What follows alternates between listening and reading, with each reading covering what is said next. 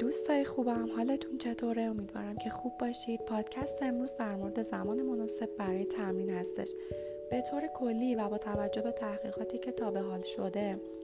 بعد از ظهر بهترین تایم تمرین از لحاظ عملکرد بدن هست. به دلیل اینکه در این بازه زمانی دمای بدن بالاست و عملکرد و قدرت عضلات و فعالیت های آنزیم استقامتی رو افزایش میده. به همین دلیل دو تا شیشه بعد از ظهر می‌تونه تایم مناسبی برای تمرین باشه.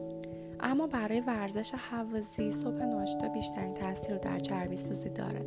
اما تنها ایرادش اینه که باعث عضله سوزی هم میشه. به دلیل اینکه بعد از خواب شبانه بدن تو وضعیت کاتابولیسم قرار داره به خاطر نیازش به پروتئین و مواد غذایی مجبور میشه پروتئین عضلات رو تخریب کنه. به همین دلیل حوازی ناشتا برای همه پیشنهاد نمیشه و برای هر کسی مجاز نیست مگر در شرایط خاص و یا افراد با سابقه تمرینی بالا که امکان استفاده از مکمل ها رو دارن اگر قبل تمرین از شیک پروتئینی استفاده کنن خیلی از عضله سوزی جلوگیری می‌کنه.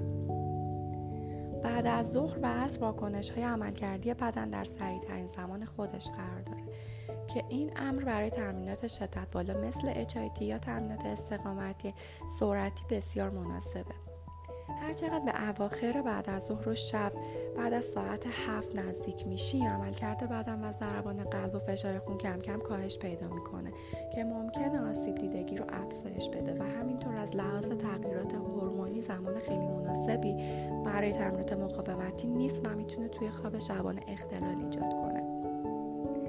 و در کل تمام این موارد قراردادی نیست و ممکنه هر کسی بدنش توی یک ساعت آمادگی و عمل کرده کافی داشته باشه. سعی کنید زمان مناسب برای خودتون رو پیدا کنید و به واکنش های طبیعی بدنتون توجه داشته باشید. مرسی که همراه هم بودین. برای پادکست های بیشتر پیج من رو دنبال کنید.